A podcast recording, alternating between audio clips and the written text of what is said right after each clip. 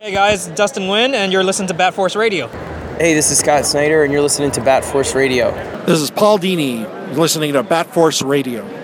This is Kevin Conroy, the voice of Batman, and you're listening to Bat Force Radio, so stay tuned.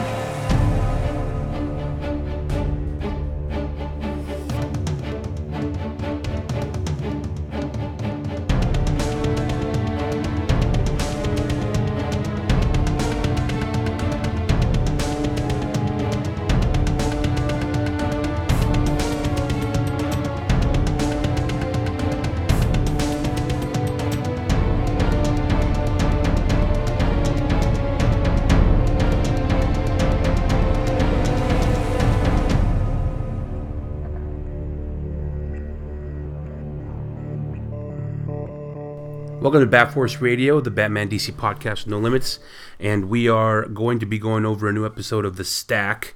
Um, I got Robin D. Cross with me from Canada. What's happening? I am Bat Force Tom over in California, and uh, this is one of the more, the more better, bigger weeks for comics. Uh, huge freaking big week, specifically because we got a, uh big event uh, beginning with this week, as well as a new episode, or sorry, new issue of Doomsday Clock that actually uh, has a ton of stuff happening in it. Um, so both of those issues you obviously don't want to miss, but also there's just other things too. I mean, there's you got Justice League Odyssey number one starting, uh, third issue of Justice League Dark.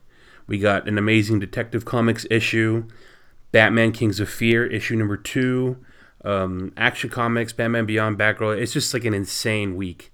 So we There, there's more stuff than we can cover in Yeah. one episode. Like Titans 26 is out, Wonder Woman 55 is out. It's it's a giant week. we're uh, we're not short on any amazing things to read, um, and it's not like this stuff is crap either. I mean, like everything that I read is fantastic. Uh, the art, the storytelling. So DC Comics is just absolutely murdering it on all fronts uh, lately. Just just killing it. So uh, a lot of good stuff to read. It makes it difficult. I know people sometimes are on like a budget. They don't want to pull everything.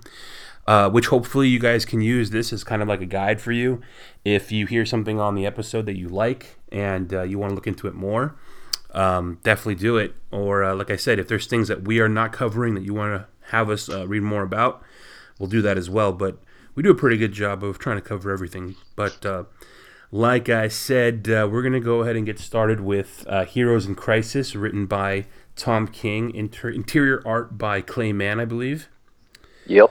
um, so that duo has been working on Batman um, in the past, and so it's obviously natural for them to kind of flow into this um, story. Why don't you tell us a little bit about uh, the setup and the premise of the the uh, the event, basically, Robin?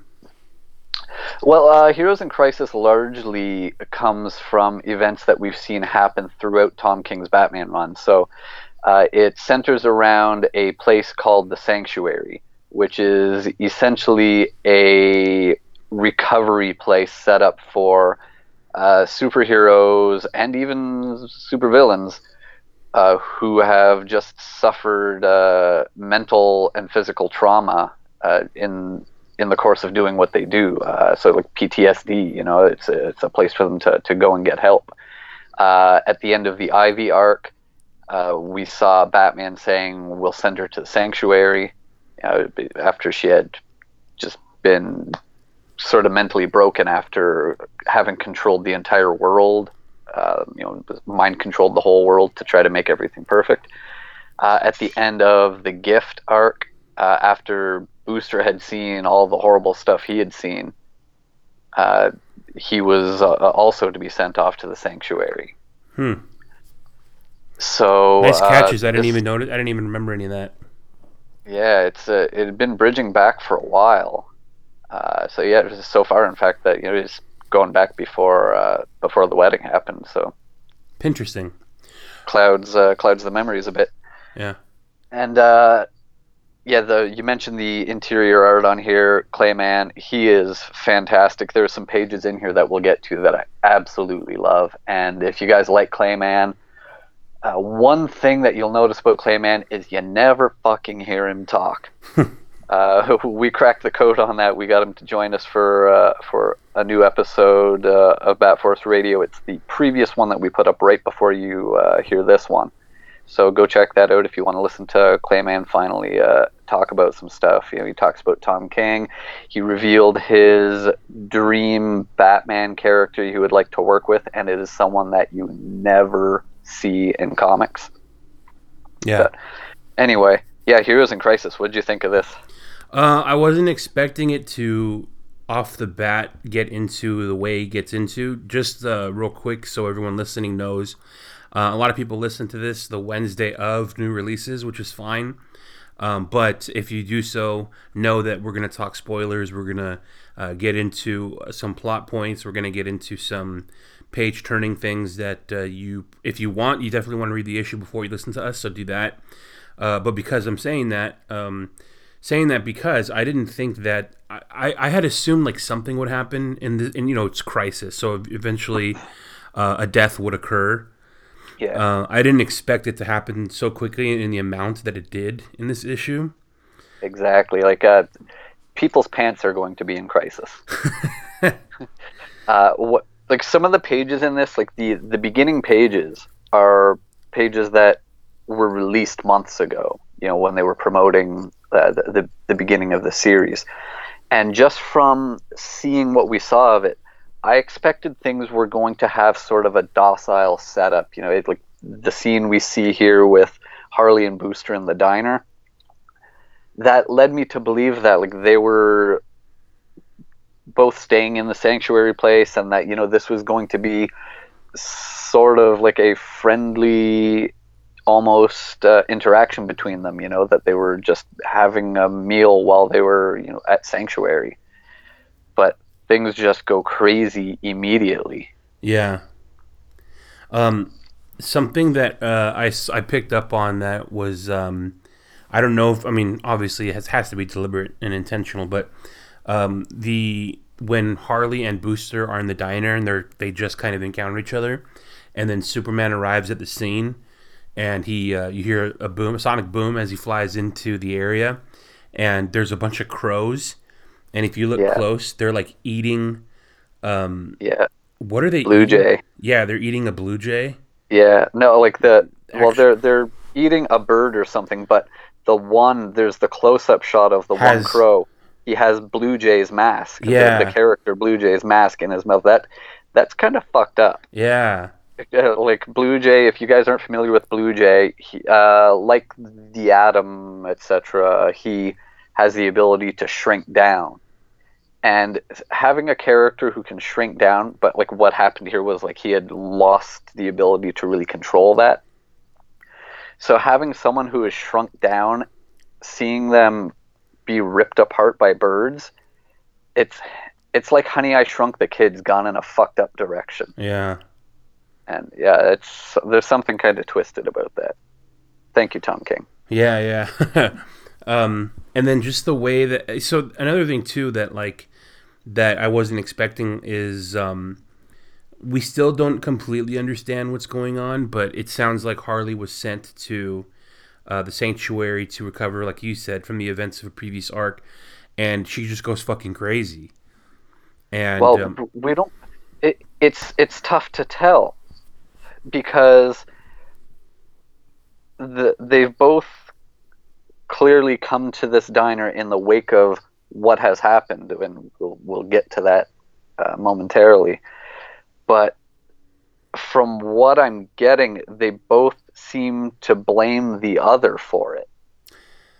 Yeah. So that's what I was kind of like having a hard time deciphering when I was reading it first. I'm like, if if so, I I the way I read it was it's all Harley. I thought at first the first read through, I was like, holy shit! Like Harley went fucking nuts. And you know they, they they show you eventually what what Superman comes across, but then I assume while reading that Booster knows that that happened, right? Yeah. Yes. Yeah, he knows it happened. She knows it happened. But I think it seems like she's blaming him and he's blaming her. Oh shit. So there might be something a little more sinister happening. See, Yeah. I see. Like, listen to me, man. Just totally, just uh, uh, profiling Harley. I just had assumed that Harley went nuts. She did all of it, and that's why I was questioning like, why the fuck is Booster just sitting there? Why is he like? Why isn't he getting ready to defend himself? And she she pounces on him, and she starts stabbing the shit out of him out of nowhere. And it's it's really like, oh my god, like holy shit, you know, she's literally trying to fucking kill this guy. And um, as it's happening, um, he starts like he starts then he starts explaining something and babbling and talking and it's like all right he knows something he's trying to say something to her it's not really making sense. Um, right before the tr- the trinity basically gets involved right? So it, it just seemed like the, I was I was like man okay is is something like in the atmosphere you know? Is she literally just she snap? What's happening? And Booster doesn't seem like he's 100% there either. Um, so it's just like it was crazy um, and that's that's right when Superman then kind of uh, reveals what's going on at the sanctuary or what has tripped their attention to the sanctuary. Yeah. Um, which is all these heroes, a lot of them young. Hotspot. Um, who else is there? Blue Jay. Uh, Blue Jay. Is that yeah. Beast Boy? Uh, The green um, dude? Who is that? I don't think so, but it could be. But yeah, it, it's basic. It, a, a load of people are there. Yeah, like D-list D-list there. heroes. Yeah. that they're they're one by one explaining that they're they've been fucking murdered. Um, significant two of which are uh, Arsenal and Flash. Yeah, Um, that that page is a mess. Like that's when we see Superman enter the house. There's blood all over the door. Uh, that sanctuary mask is on the ground in a pool of blood, and yeah, he opens up. And this page is really well written. Uh, I, I like how Superman struggles with, you know, to report what he's seeing to Batman and Wonder Woman. Yeah, I see he stammers, says Roy, Roy and Arsenal and Flash are confirmed, hmm and you see that both their bodies just lying there, and uh, I'm it, in that bottom panel. Does that what does that look like? Is in uh, Roy's hand? I think is that like the uh, the symbol for sanctuary. Um, I can't tell, but it's definitely it, Yeah, like it's hard to tell. I, yeah, like I think die. that's- I think that might be the symbol that we had seen a little bit uh, in the promotional stuff, the the symbol for sanctuary, but there's like blood pouring off it, running down Wally's chest. Hmm. Well, now that I think about it, if uh, sci-fi movies have taught us one thing, it's that you never trust the fucking robot. Yeah, So that's very true. um, they created this. Uh, what's her name? They created. Um, God, what's her name? The uh, the cyborg or whatever the hell that is her. What's her name? Who built this to hump them? I forget what they name her. Um, yeah, so they, they there's there's uh like a AI, there's a robot there that's basically there to help the the heroes when they get there, and she's thrashed up and like her arms chopped off and her legs chopped off.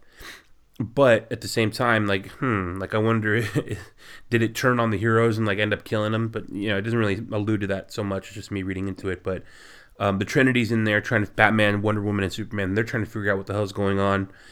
Um, and at the a- as this is happening, it's kind of like showing kind of like confessional video recordings of each hero as they get there, and possibly like their feelings about being there.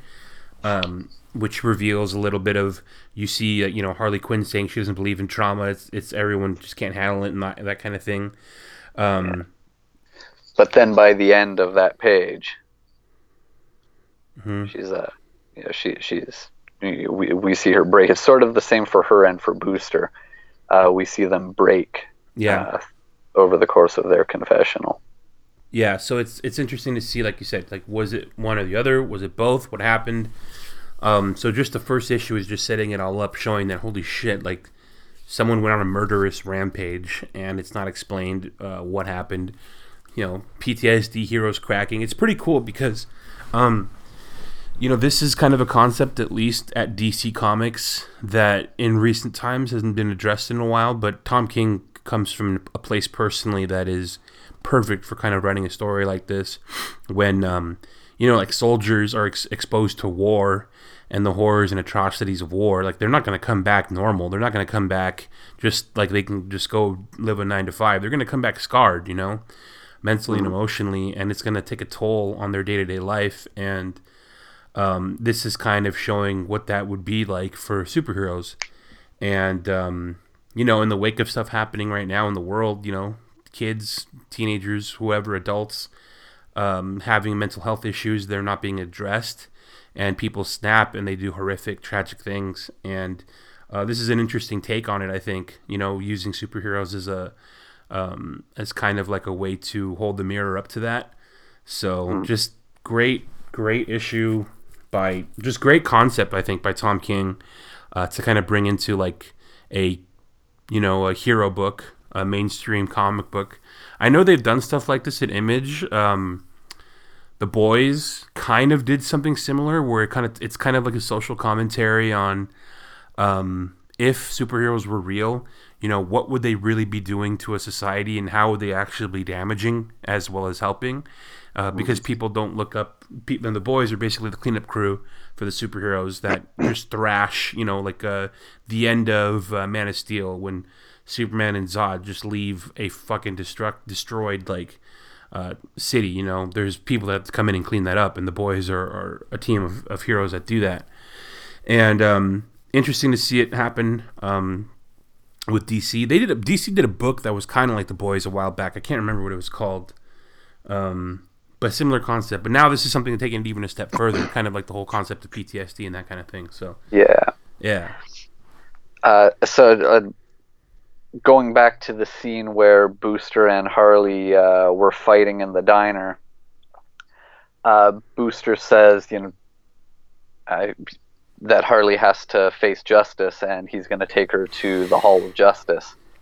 So he flies her up through the through the roof of the diner, and while they're flying, she just starts fighting them while they're flying.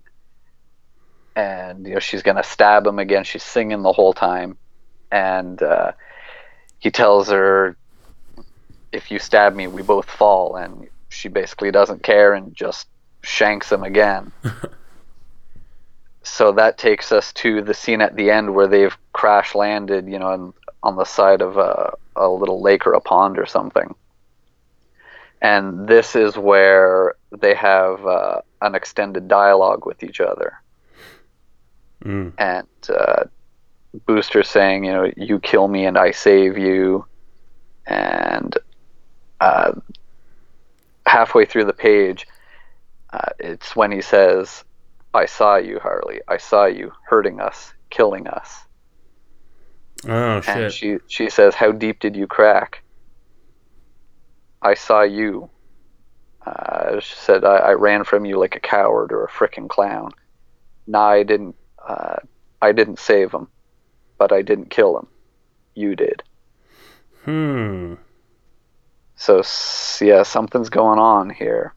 interesting. And uh, I want to comment uh, quickly on, uh, again, Clay's art in this issue. Uh, there's a page uh, during the Harley and Booster fight, ju- just before we see Superman arrive at the sanctuary. There's a page where it's three panels. The top panel is Batman, the middle one is Wonder Woman, and the bottom one is Superman. And that page is just ridiculous Mm. and uh, the page before that one, where Booster's telling Harley, "I don't want to hurt you." Same thing, just ridiculously good. So much of this, uh, so much of this issue just looks insane. He's not a bad artist. No, not at all. Yeah, it's a he's got a cool style, and uh, it was great in his and you know when he was working uh, on Batman. It's cool to see in this too. It's kind of it's cool. Like he does really, um, and I don't know. You got to give it to the colorist too, but um, the way that he draws like a sunset or like dawn with the colors and the way like the warmth kind of hits looks amazing. Yeah, yeah. Uh, that page where super, where we see Superman streaking across the sky, uh, the, the title page, you know, it's the the title "Heroes in Crisis" looks like it's cast in shadows over all the acres of farms, Yeah. and yet the the way the sun is, you you see the rays of sun shining down on that, and then just miles and miles of fields and sky. Yeah, it looks so good. Yeah, it's good stuff. Good stuff. Um, anything else for this issue before we carry on? Definitely pick this up. Don't miss this. Yeah, Uh, because- hell. Uh, sorry, go ahead. I was gonna say like you know you don't want people spoiling this stuff. I, I already saw that um, there might be some spoilers already out. So before you get something spoiled by not reading it, definitely pick this up and read it, so that way you're enjoying the story as it progresses and not getting it off of like a meme or something like that. Yeah. Uh, now there there has been a recent update to the series. Originally, it was going to be a seven issue series with two special issues. Uh, so now the series has been changed to just uh, a nine issue regular series. There won't be any tie-ins or special issues or anything. It's just straightforward nine issues. Oh, interesting. Okay, that's a little bit easier to understand, I suppose. I got to give it to uh, real quick just before we move on. Um, maybe it was just at the time of day that I was reading this, but I'm looking at it now and it, it just looks good. Uh, Clay Mann knows how to draw a hell of a piece of pie. Um, cause, and what is what kind? It's peach pie. Is it peach pie that he's talking about? Yeah. Uh, Yeah. fantastic. So uh, so much so that it makes me wish that I was able to maybe get some pie on the way home. But anyways, just had to throw that in there. Uh, Heroes of Crisis issue number one, fantastic issue. Um, moving on to another giant area in the DC universe is uh, Doomsday Clock issue number seven. Um, and it's it's been hard to kind of keep up with this story only because it's bi-monthly now. So I've had to go back and read uh, the last issue uh, before I read the new issues, just to kind of refresh my memory and to kind of get the juices flowing on what was going on. And holy hell, man, um, the last two issues of Doomsday Clock have been phenomenal. Um, so this is like I, we're getting we're getting everything that we wanted that we were expecting, uh, especially in this issue. Yeah, this this is a, a meat and potatoes issue uh, of the series. This is getting to specifically one of the characters that people have been waiting. Yeah, and and see. Oh well, we see him in full frontal glory. We do, and I don't think we will be getting a censored second print uh, of this issue. We yeah, we'll definitely see if that's the case. Um, but basically, to catch everybody up, if, if you guys are not reading Doomsday Clock and you're like, "What the hell are you guys talking about?" A long, how many, how long ago was it? I mean, it's this has been uh, since the New Fifty Two, since since uh, Flashpoint. Technically, um, this has kind of been, I think, brewing in Geoff Johns' head, right? So years and years, he's probably wanted to kind of do something like this, and I don't know what the steps were to actually convince people uh, to let him do it. But like I said, um, technically, the way they've explained away part of the new 52, um, they came out with uh, DC Rebirth. There was a, a Rebirth special that came out around. Dude, how long ago was that? Uh, year- it's a year and a got to be ago? get. Oh no, it's been longer than that because you know, look, we're at bi-weekly issues of Batman, and we're at issue fifty-five. Oh my god. Yeah. So it's been a while uh, since that Rebirth special came out, uh, which we learned in the Rebirth special that uh, perhaps um, um, Dr. Manhattan was to blame for what happened to the timeline and to everything that was the New 52, essentially. And um, Rebirth special basically showed kind of like him um, tampering with reality and changing things. And then I guess he set things back. And so now that's kind of what Rebirth was, in a sense. But um, this book is what kind of finally folds everything together. Um, the last episode, or the last issue, I keep saying episode. The last issue was the issue that kind of gave us the origins of Marionette and Mime, which was fucking dope. Yeah, Um, that was an awesome, awesome issue. and, Um, and they're really great new characters too. I like them a lot. Yeah, I mean, I, I liked them when we got a little bit more of. Uh, was it the marionette that she was involved in the bank robber stuff? Um, I forget when we were, we got a little bit of her, or when her and her and mime were robbing a bank, right? And uh, we got Uh, yeah. yeah, so that was cool. I started liking him at that point, but then yeah, you're right. This origin story that we got the last issue, uh, it really makes you feel for the characters. They're great characters that have uh, great his like a great story, um, well And- written.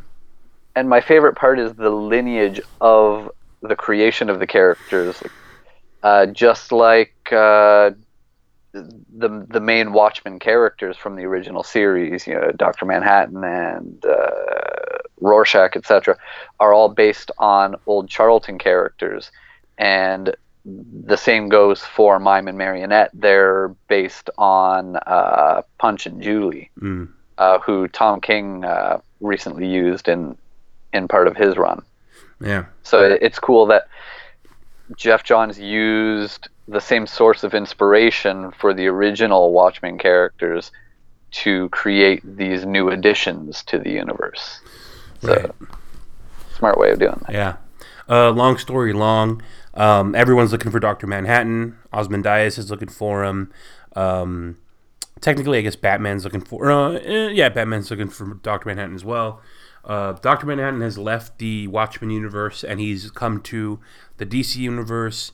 Um, since that's happened, the original plan from Watchmen that Osmondias had to kind of save their world fell through. It's in chaos, and he's kind of coming over to try to find Doctor Manhattan to bring him back to have him help. Uh, and then we finally get that interaction in this issue, where um, Joker, who was in, in who kind of came in a couple issues ago when meeting Mime and Marionette, um, they captured Batman. Um, so now they're looking for. Well, Mime and Marionette have a, a, a secondary reasoning for helping Osmondias because Osmondias basically tells them, "I will be able to get your kid back to you if you help me." So they kind of go along with it. Um, but like I said, they, uh, Osmondias is able to find the uh, Green Lantern lamp that Johnny Thunder stumbled across after years and years of it being kind of uh, reformed. Uh, what was so fucking cool in this issue was it was it was doing that old school, um, like uh, what do you call it? Uh, the overdub of Doctor Manhattan speaking about what he's been doing and the time frames and the dates. And he explains what happens to the Green Lantern lamp, and it talks about and he tells you that he basically like reaches through the timeline, spoilers, and fucking kills Alan Scott, so that Alan Yeah. Scott never gets the lamps and never becomes the Green Lantern, and how that kind of goes through time, and Yeah, and and how he just it was just a matter of moving over the lamp that Yeah. he had clung to to save his life. Yeah, and just awesome shit. Um, then Johnny Thunder stumbles across the lamp, gives it to Osmondias. Osmondias uses it to basically charge up uh, the cat, which has uh, like the fingerprints of the uh, the science is crazy on it, whatever. But basically uses it as a kind of portal to suck uh, um, Doctor Manhattan through to bring him out to have a conversation with him, which happens, and all fucking hell breaks loose with all these teleportations and like this this dialogue that Doctor Manhattan's giving, and Osmondias is trying to reason with him as far as like trying to bring him back to the universe to help him. We learn more about the history of the current Rorschach. Um, spoilers, who's basically the son of the psychiatrist who tried to help the original Rorschach in prison, which leads him to go mad and uh, you know ruin the relationship that he had with his wife, which influenced uh, the young Rorschach. Um, just crazy shit, man. It, it, it was such a great, great looking uh, issue. Um, there's panels that have Joker, Batman, my marionette, Osmondias, uh, Comedian. comedian. Fuck, dude. The Yeah. way the comedian was introduced. Uh, was it last issue? I think it was the last issue yeah. where um, Joker has Batman strapped up and they're going to the uh, meeting of the Legion of Doom, and comedian pops out of nowhere and just starts fucking murking fools. And actually, he had shown up prior to that because what was it, issue one or two, This is the second one. uh, where uh, Lex was in the room with Osmond Ozymandias, and comedian showed up and just started shooting at them. Beats the shit out of them. Yeah, Yeah, and, and then he falls out the window. Um, but yeah, so it, it's just fantastic. I mean, it's just like I really want to know. I really want to hear like certain like old heads' opinions, what they think of all this stuff, and seeing all these characters rolled in together. And uh, but it's kind of surreal to read it and look through it. So it was uh, awesome, in, in my opinion. and uh, we get that uh, that throwdown when uh, Batman is fighting Mime and Marionette. We get to see uh, how dangerous that crazy string that she fights with is. Yeah, it fucking cuts through his gauntlets. Yeah, it cuts off one of the spikes and then just cuts right into the gauntlet itself and you know, cuts into his wrist. You see blood squirting out. Yeah. So yeah, that uh, that shit's pretty dangerous. Yep. Um, again, it's if you're if you're a Watchmen fan, and if you don't mind uh, Geoff Johns taking liberties with those characters and bringing them into the DC universe, this is definitely a book that you want to check out. Very awesome, awesome book. Um, yeah, man, I don't know. It's just it's crazy stuff, really. So uh, a couple other things that we find out here uh, after Manhattan shows up, he sort of leaves uh, Batman and Joker out of it and just takes everyone from his universe off privately uh, to discuss everything. So we basically see him refuse uh, to do what Adrian's asking, you know, to, to come and help. You know, he just gives him a hard no and then we find out some other things. You know, he talks about uh, why Marionette thinks, well, why they all believe that he had spared them uh, back during the bank robbery. That they all, they all think he he let her live because she was pregnant, and he reveals that it was actually because uh, her child wouldn't do anything wrong. You know, he he looked into that child and and the child didn't deserve to die. And he also reveals to her that she's pregnant again now. Yeah. And he reveals to Rorschach too, or you know, rather makes Adrian confess that he has faked the whole brain cancer thing. That's right. And that was just to get uh, just to get this guy to to come along and help. And then in his anger, Adrian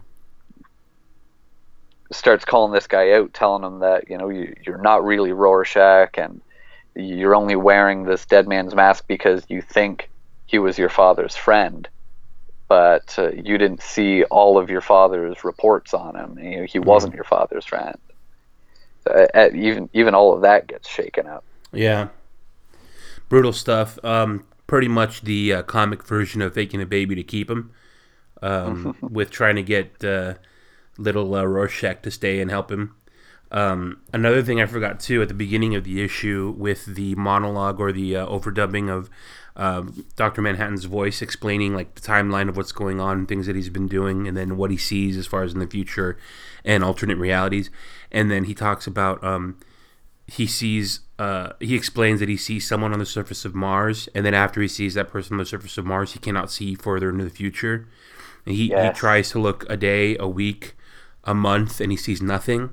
And then at the end of the issue, it reveals that it's Superman that he encounters on Mars, and Superman is charging at him, pissed, and throws a punch, and then he sees nothing. He sees nothing past a week, nothing past a month, nothing past. And he's like, Did Superman kill me? Did I destroy everything? What happened? And that's basically how the issue ends. And I was like, Fuck. I would love to see Superman beating the fucking shit out of Dr. Manhattan. That would be amazing to see.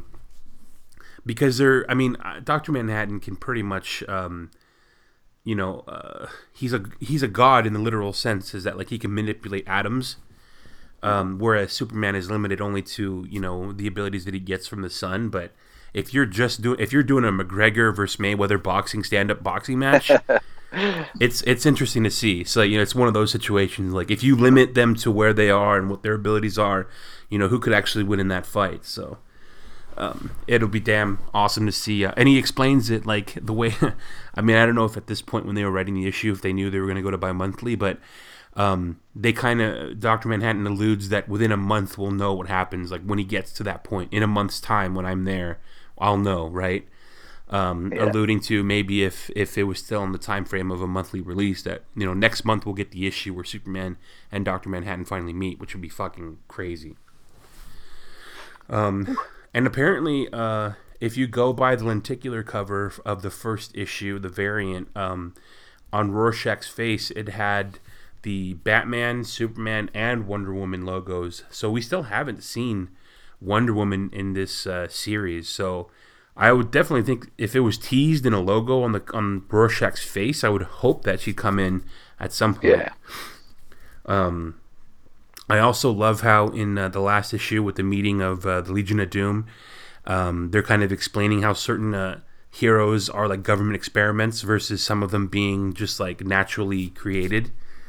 Um, and how Black Adam is kind of uh, fighting. Uh, is it Kandahar? He's fighting in Kandahar, Uh, kind of like a Uh, Kahndaq. Kahndaq. Yeah, so he's fighting in Kahndaq as kind of like a revolutionary fighter. Um, badass stuff, man. So this, I think this has been. I don't know. I don't know. It's hard to say because I really like the last issue too, issue six. Yeah. These have been my favorite two so far of the series. And very much like the original Watchmen, uh, Geoff Johns is writing this in such a way where there are these layers of the story going on, where you can do something like we're talking about right now, where we're covering one thread of the story at length and completely passing over a whole other segment of the story with all of that all of the superman theory and all this going on Yeah. Uh, you know that, that's that's a whole other story within the story that's happening Yeah. Great and uh, there was an interesting uh, thing here where there's all of the political stuff going on about the Superman theory and you know countries Right. against each other and you know all these countries have their their own heroes but it's revealed uh, in this issue that Superman is because he's been so selfless with helping everyone that he is beyond the political constraints of that you know he he isn't uh, seen by other countries to be their enemy because you know he's aligned with the U.S. You know he he has diplomatic immunity, Mm. and uh, every every country you know regardless of what's going on uh, with international strife, it, all the borders are open to him. You know he he's welcome everywhere, and he's the only one. Yeah. Very Pinteresting. Very Pinteresting indeed. Um. All right. Awesome issue. Definitely got to check it out. Uh, make sure you grab all the other ones, uh, issues one through six, if you haven't yet, when this new one drops. Um, what else we got going on? We got some uh, Justice League titles also dropping this week, right? We do. Uh, before we get to uh, the Justice Leagues, is, is uh, Batman Kings of Fear it, Ah. issue two is out this week as well. Uh, we're going to sort of pass over that one a little bit because uh, this Friday we have coming up part one of a two part interview that we have recorded with the great Kelly Jones. Uh, so we do speak with him uh, about Kings of Fear, as well as uh, I can't believe I'm plugging two other episodes within this episode. I feel like a douche, but uh, you, if you're a Kelly Jones fan, you will want to check it out. He talks about Kings of Fear, a lot of other things he's worked on, and he actually gives us the synopsis of his dream Dead Man story. Yeah, that was pretty And badass. it's it's pretty yeah it's, it's an outstanding idea and we talk about the possibility of him uh, doing something on DC's Black Label imprint and lots of really cool stuff. There's you know us. There's a ton of food talk. uh, I think we spent about half an hour talking about pizza and cereal. Uh, yeah, you know, if you accumulate the times that he, when we brought it up, and then when he brought it up again, it is around 30 minutes of food talk. So, Has to be. Yeah, as much, if not more, than talk of uh, the second issue of Kings of Fear. so, he's he's one of us at heart. But uh, it's Certainly is. fucking insane that we're even saying that. Oh, yeah, check out an episode where we interviewed uh, Kelly Jones. It's fucking crazy.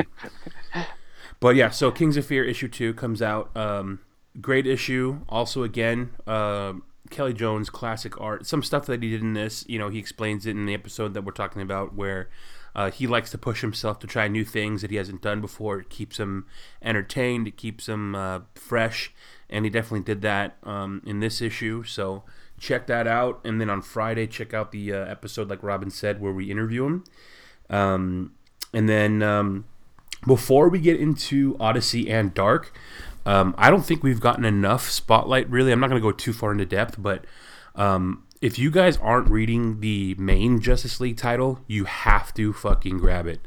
Um, I caught up uh, yesterday on probably the last three or four issues, and um, I just it, it's crazy because it's a great story, and as much as I love Scott Snyder writing Batman, um, he writes the shit out of Justice League, and Yeah, uh, he's writing his ass off. yeah, and Batman, especially in this new issue, is the issue that came out last week, issue seven, I believe, or maybe it's issue eight, can't remember. But um, especially in that issue and the issue before, Batman is literally fucking sidelined, and so Yeah. he's not really much of a part of the latest issue as much because he got brutally injured um, after a fight with the Joker and Lex Luthor inside of the body of uh, Superman. Um, so he's in this fucking. It's always funny how Scott Snyder always finds a way of drawing a fucking suit for every reason, a mech suit. and this one is literally just like a fucking mech suit of like healing. It's like a, Yeah. a healing mech suit. yeah, like he's he, he's hovering around like Professor X. Yeah, yeah, and this and this bat suit that is just like is just probably just you know healing him, but um, amazing, amazing story so far in uh, Justice League. You know, basically, I'm trying to do this as like as short and quick as possible, but um, there's two things that have been opened since the source wall has been cracked. Lex Luthor has noticed that there is an ultraviolet spectrum uh, consisting of just crazy um, ultraviolet emotion radiation that is that that is being harnessed right now by Sinestro, and it's even pulled in John Stewart. Um, it's using the ultraviolet spectrum to basically convert everyone on Earth to an ultraviolet lantern uh, to become this massive army. Um, and and this is uh, this is uh, a power that has was so dangerous that it had previously been intentionally uh, kept away, uh, including by Sinestro. Exactly. Yeah. Yeah. Um, up until the source wall being cracked. Uh, after, also after the source wall being cracked, um, there was something uh, found once again that was like again just like the I think just like the ultraviolet spectrum that was laying dormant was the still force, um, which is kind of like the uh, the antithesis of um, the speed force, um, and so it, it literally stops like uh, the Flash in his tracks, where it's he's so slow that he like doesn't move, um, and that is being used against him and the heroes. Um, as Lex Luthor is trying to get the key to the graveyard of gods, it just crazy shit is happening.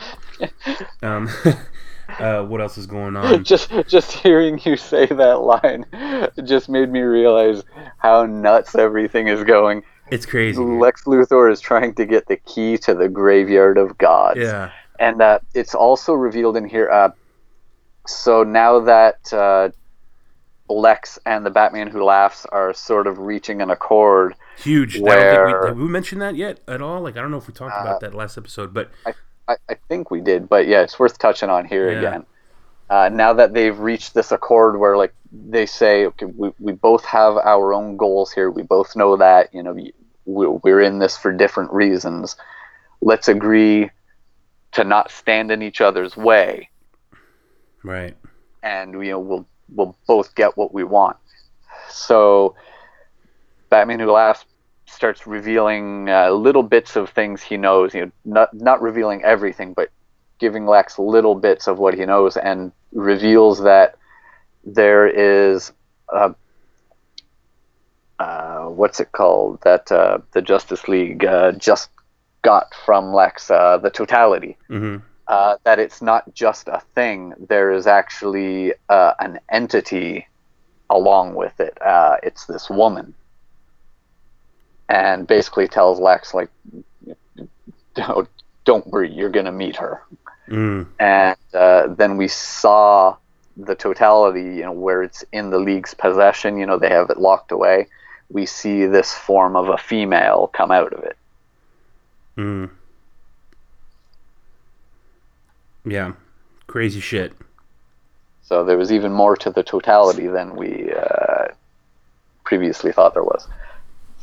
Um, good lead into the other two books in Justice League under that banner right now. Um, basically, uh, Scott Snyder is working kind of as like the brain trust of uh, the Justice League. Um, uh, kind of like, I guess it's its own imprint.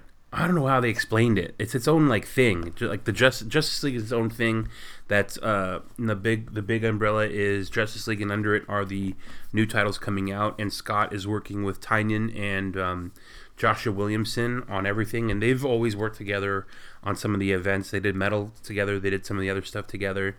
Um, so they're always on the same wavelength. So Tynion is writing Justice League Dark, and Williamson is writing uh, Justice League Odyssey, um, both of which have new issues out. O- Odyssey having its first issue, Justice League Dark having I think its third issue out this week. Um, so again, great spin-offs to the the normal Justice League title because it's basically all following from events that occurred in Metal. It's all this kind of like um, ripple effect that's happening. Um, which one do you want to do first? Uh, well, since it's uh, a little farther in, uh, let's jump on Justice League Dark. Oh, cheers. Uh, so I spoke to uh, to James Tynion a few weeks ago, just uh, well, a few weeks ago, I don't know when, uh, around issue, just after issue two. Anyway, oh yeah, yeah, that's right, because Justice League Dark is only running uh, monthly; it's not uh, a bi-weekly. God damn it! uh, so I spoke to James Tynion after issue two, and uh, we, you know we didn't have a whole lot to go on yet. We had just been introduced at the end of issue two uh, to the villain uh, who is at the heart of this arc. And uh, I told James that you know I, I like this Justice League Dark. It it feels like it's going to be a straight horror story uh, from the feel of this character, and he confirmed that that's exactly what this is going to be. And with issue three, we definitely see uh, a a lot more of how this is a horror story.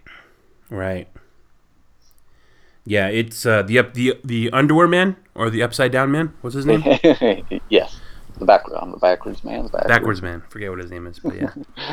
yeah, the upside down, uh, the upside down man. Yeah, he's uh, and we get to know him a little bit here, and there's some some creepiness about him when he's speaking to Wonder Woman and Zatanna, and he asks if he put the body together right because bodies are still new to him.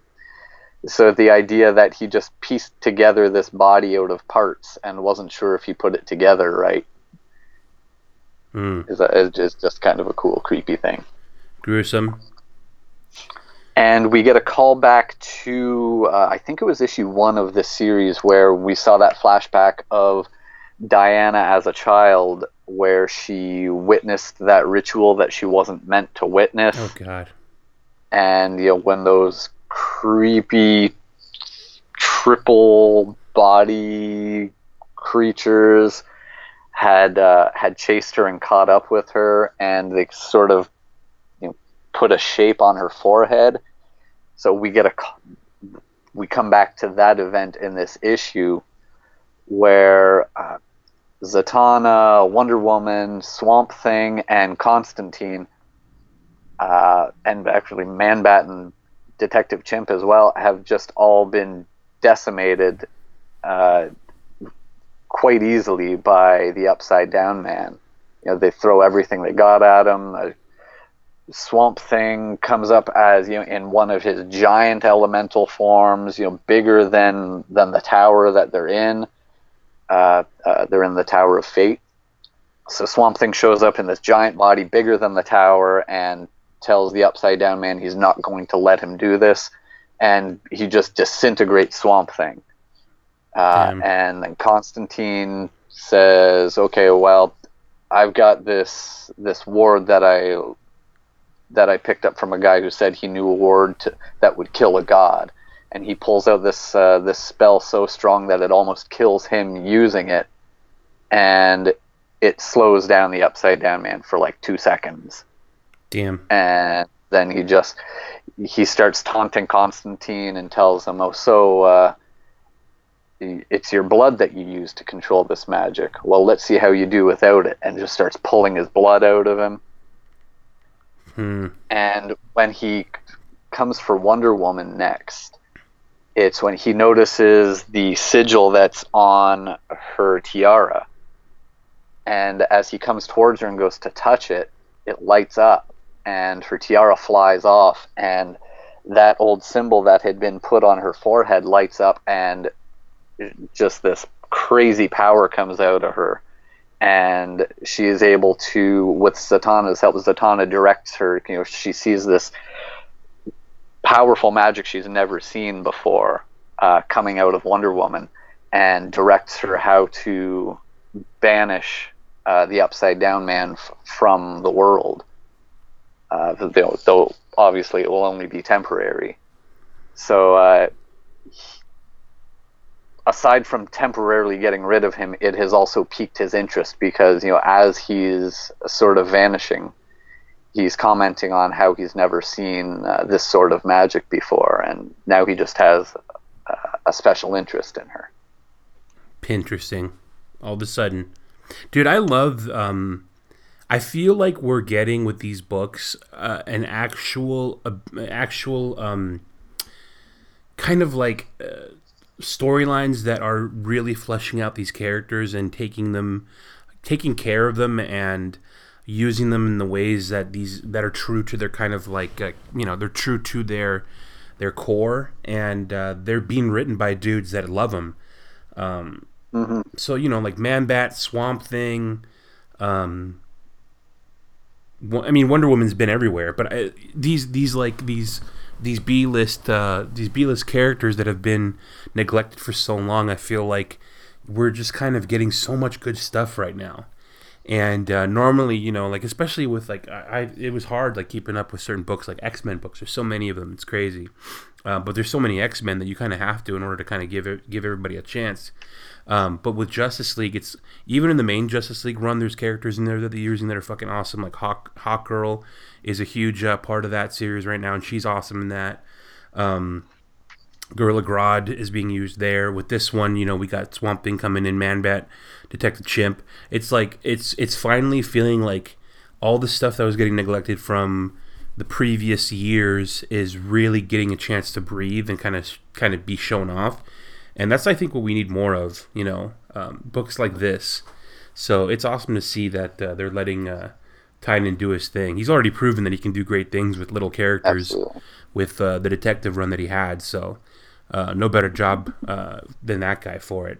Um, the art- and the fact that we're getting these three different flavors of Justice League from three different creative teams, but they have all they're, they're all intertwined Yeah. and they all o- originate from the same thing. They all originate from the events of Metal and No Justice. yeah, Uh, so it's that's some some solid uh, world building and story building that this one event has spawned off these now three different titles, and there are others as well. Like there's also the Terrifics is running from it, and um, uh, what was the other one? To, not uh, Forever People, I think is that the other title going. yeah, There's I can't even remember everything that's running right now, but all these things that have come from uh, from Metal that are just spinning their own stories that are running from the same event. yeah. Um, Good. good stuff. Uh, did you want to go over Odyssey a bit? Uh, yeah, Odyssey. Uh, I'll do a quick run through of Justice League Odyssey here. So, uh, what we had been shown previously as being the team for Justice League Odyssey, it's what we see on the uh, cover for issue one here, which the art on this. Uh, first of all, uh, Williamson writing, he's always fantastic. Uh, I think. If a lot of people aren't aware of the art of Stjepan Sejic, uh, this book is going to be a treat for you. Uh, you'll see that starting with his cover art is just insane. Uh, so, but the cover does show what we always uh, believed the team would be this Justice League Odyssey team, which seemed to be made up of Cyborg, Jessica Cruz, Starfire, Azrael, and Darkseid. Which that's that's the part where it seems weird with Darkseid being a, a part of a Justice League team. So uh, we get to the story here, and we find that it's a little bit different than that. So uh, the story picks up with showing Jessica Cruz is uh, has pulled guard duty uh, of the Ghost Sector. So the Ghost Sector is uh, coming from No Justice, where all of those planets that were trapped on Colu had been spilled out into the into the universe to save them from destruction when Colu was being destroyed. Uh, so there's just this patch of space where all these all these worlds are densely packed together, and to keep things under control, uh, the league has decided not to allow anyone in. Uh, actually, not even the league. I think it's the Guardians. Yeah, the Guardians have decided that uh, no one can be allowed to enter or leave this ghost sector. So at the current time, Jessica Cruz is charged with uh, guarding it, making sure no one uh, attempts to enter or attempts to leave. So while she's there, she sees Brainiac's ship show up, and she assumes that it's somehow Brainiac, even though she she she believed he was dead. But she sees his ship coming, and uh, who is actually on the ship are Cy- Cyborg, Starfire, and Azrael. Uh, so they're all following these voices that they've heard. You know, like, they all have their own thing guiding them to to coming to this ghost sector. Uh, Starfire is looking for Tamaran, and they've they've all been hearing these voices bringing them to this place, but for different reasons. Uh, Azrael has a voice telling him not to join these two. You know, just so he's basically using them to to just as transportation to get there. So he has his own motives.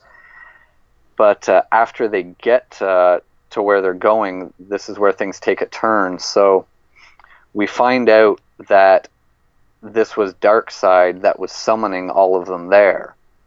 And the different civilizations that are part of the Ghost Sector, uh, there are different planets that worship different deities. And the different deities that these planets are worshiping, one of them is Starfire, one is Cyborg, and the other is Azrael. Hmm. So, uh, Darkseid is the one that you know he recognized who these uh, deities were that uh, these planets were worshiping, and he called them there uh, for the his purpose, as he states it on the final page, is to bring forth a new age of the multiverse. Oh my goodness.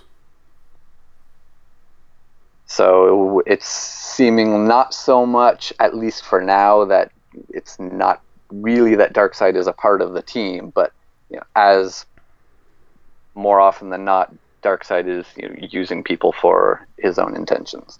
Yeah. As as Darkseid is wont to do. Yes, a bit of a douche that one. uh, it's interesting though. Uh, the I, I know I'm spoiling a lot of this for you because you haven't gotten to read it yet, but uh, we get a cool intro to uh, to Darkseid's arrival, uh, just with the Omega beams. Oh yeah. Very nice. Solid issue though. Uh, Williamson r- writing a good story, and Stjepan Sejic art is just bonkers. Yeah. And uh, this this makeover for Darkseid is kind of growing on me. Yeah. It was uh, it's a very different look for him, but it, it's pretty great, especially with Sejic drawing it. Yeah, I mean, those three guys, like we mentioned before, just uh, they're on they're on the. They basically kind of write it all together. They it sounds like they all get together. They talk about the story for each of the titles, and they kind of intertwine it, intermix it, and it works well. So, good stuff, man. It's like I said, it's going to be hard to pick and choose if you're on a budget. Um, but there's a lot of Justice League books that are just too good to pass up right now. Especially if it's uh, got a character that you like that you haven't seen in a while. It's like exactly what's going on with it. So, um, and you also uh, are quite thoroughly enjoying Detective Comics, right? This is kind of uh, a couple issues um, before. When is it that what's his name supposed to take over? Um, who was it that's taking over? Tom, uh, Tomasi, right? Yeah, and uh, Doug Mahnke uh, will be handling the art. Yeah. So I'm okay It's, with. that's a I'm, pretty exciting art coming up. I'm okay so far with what's going on because it is like old school classic Detective Batman with what we're Yep. getting right now with uh, Robinson writing it, right? Yeah, yeah, and uh, Stephen Segovia is destroying on the art on this. Mm. The, there are some pages in this that absolutely could be covers. Yeah, for sure. Ton of stuff. His Batmobile, his you know his uh, Gotham skyline with the bat signal shining, his shots of Batman and Gordon on the roof with the bat signal. It all looks fantastic. I like how they're uh, still using the same Batmobile uh, that's basically been around since the beginning of Rebirth. That um, wasn't David it? Finch. Yeah, David Finch redesigned it, right? Which and uh, even even with that going on, it's cool that we have uh, in all books now, uh, as far as I can recall, uh, Batman is back to the sort of hush style uh, suit. You know, he Yeah. has the the trunks on the outside. You know, he's in the the gray and blue. He's got the the big utility belt with the big yellow pouches. mhm. the kind of like it looks like an actual suit, like it is n- not so much like armor. Yeah.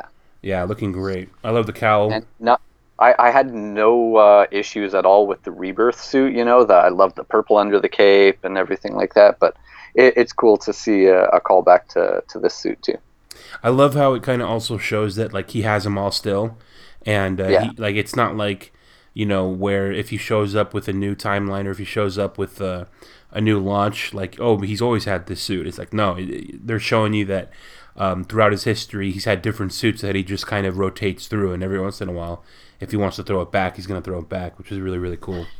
it's like gene on bob's burgers that scene where you see him going through all his different faces this is me now this is me now this is me now Exactly. Oh man.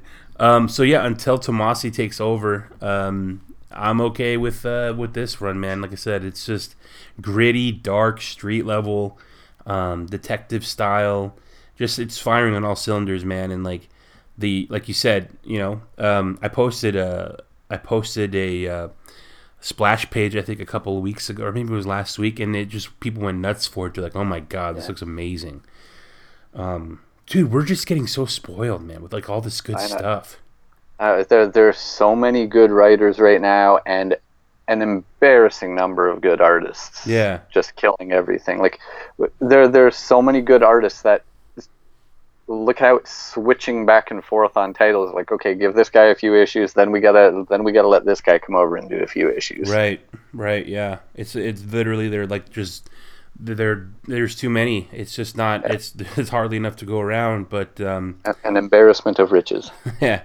Um, there's also a Walmart uh, Batman issue that came out this week, uh, written by Brian Michael Bendis. Um, who did the art on that one? Let me see if I can find it real quick. That one looked really cool. I love the guy's art that did it.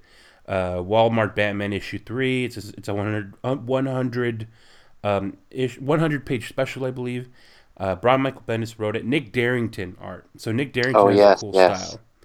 Yeah, Um, and uh, yeah, he's been doing uh, covers for Mr. Miracle as well. Yeah, and he kind of And yeah, reminds a- me, um, not not exactly like, but uh, kind of a little bit of a um, Burnham slash um, who's Burnham super influenced by? Uh, Gary Frank.